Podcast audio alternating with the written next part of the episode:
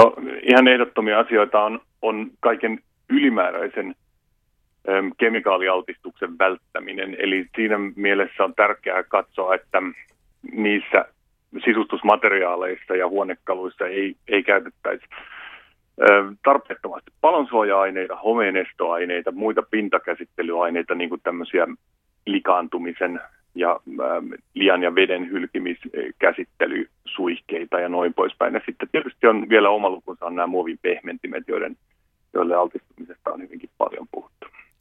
Miten tavallinen kuluttaja voi sitten tarkistaa nämä aineet, mitä mainitsit, esimerkiksi palonestoaineet? No se on kyllä hirveän hankala, hankala tilanne ja periaatteessa tässähän on asia on, on siinä mielessä yksinkertainen, että, että sellaista, mitä ei, mitä, mitä ei suositella käytettäväksi, niin ne on kielletty ja se, mitä ei ole kielletty, niin se on sallittu. Ja oikeastaan mitään muuta tapaa ei ole selvittää, mitä, mitä joku tuote sisältää, kuin se, että kysyy ensisijaisesti tietysti kauppiaalta – ja sitten kauppiaankin todennäköisesti pitää kysyä se valmistajalta, koska nämä on tyypillisesti semmoisia aineita, joita käytetään niin pienissä määrin, että niitä ei ole mihinkään käyttöoppaaseen äm, laitettu tai, tai mihinkään asiakirjaan, mikä tuotteen mukana tulee. Mutta se, mitä ylipäänsä ä, on hyvä tarkastella, on se, että jos tuote on palosuojattu, jos se on homeenesto käsitelty tai jos se on pehmeää muovia – tai sitten jos siinä on likaantumisen estokäsittely. Niin nämä on, nämä on sellaisia asioita, jotka on jollain kemikaalilla saavutettu. Mm. Palon kestävyys on sitten toinen asia, ja se voi liittyä myös siihen, että materiaalit on valittu sen verran fiksusti, että ne on, fiksusti, että ne on luontaisesti palon kestäviä materiaaleja, niin kuin esimerkiksi villa. Mutta käytännössä siinä on sen jälkeen, kun tämmöiset ominaisuudet jollain tuotteella on, niin käytännössä sen jälkeen kuluttajan pitää kysyä kauppialta. Jos kauppias ei tiedä, niin kuluttajalla on kyllä oikeus vaatia, että kauppias voi ottaa sitä selvää. Millaisia vaikutuksia sitten näillä kemikaaleilla voi olla lapsen kehitykselle tai lapsen elämään?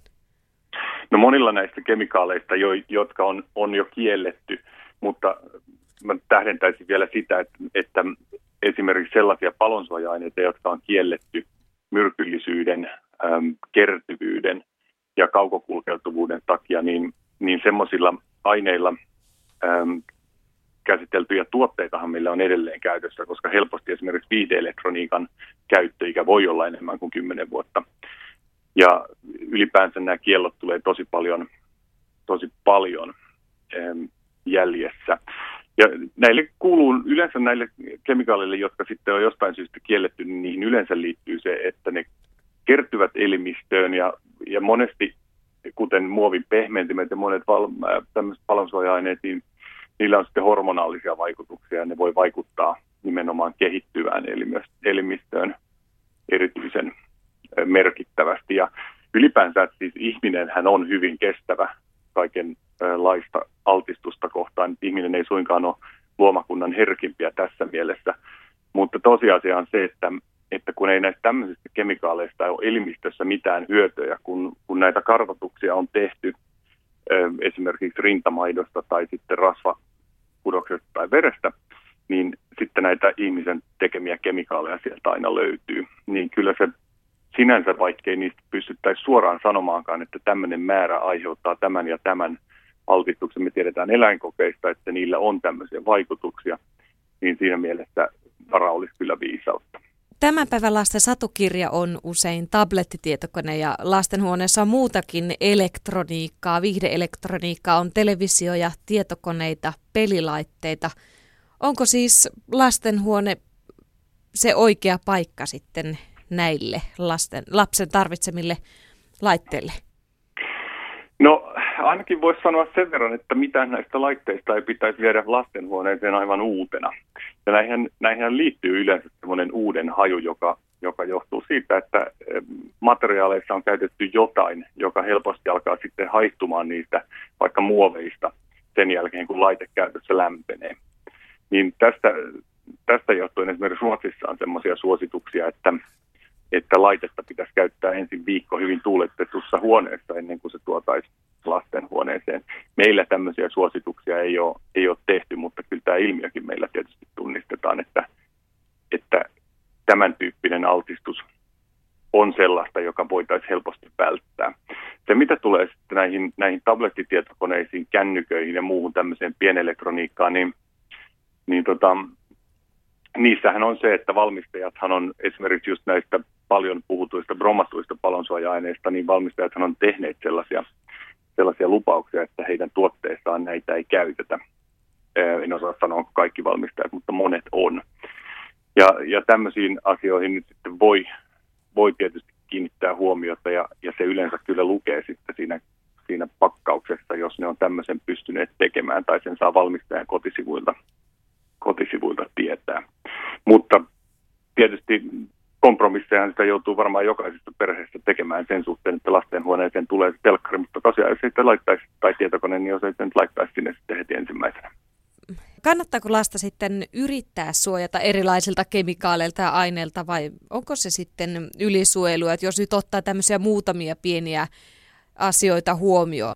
No tässä on vaikea nähdä, että siitä aiheutuisi mitään haittaa, että suojelee ja ja nyt kun me puhutaan hyvin vaikeasti mitattavista, mitattavista äm, vaikutuksista, ja ne on monesti, jos ajatellaan, että meillä on tietenkin kaikki ihmiset altistutaan tavalla tai toisella äm, esimerkiksi syöpää aiheuttaville aineille, mutta se kemikaalikoktaili, jota meillä nykyään on käytössä, niin se on, se on jotain jotain tähtitieteellistä verrattuna siihen, mistä oltiin, minkä kohteena oltiin muutama vuosikymmen sitten. Ja se, mistä me tänä päivänä ei hirveän paljon tiedetä, on, että minkälaisia yhteisvaikutuksia näillä on.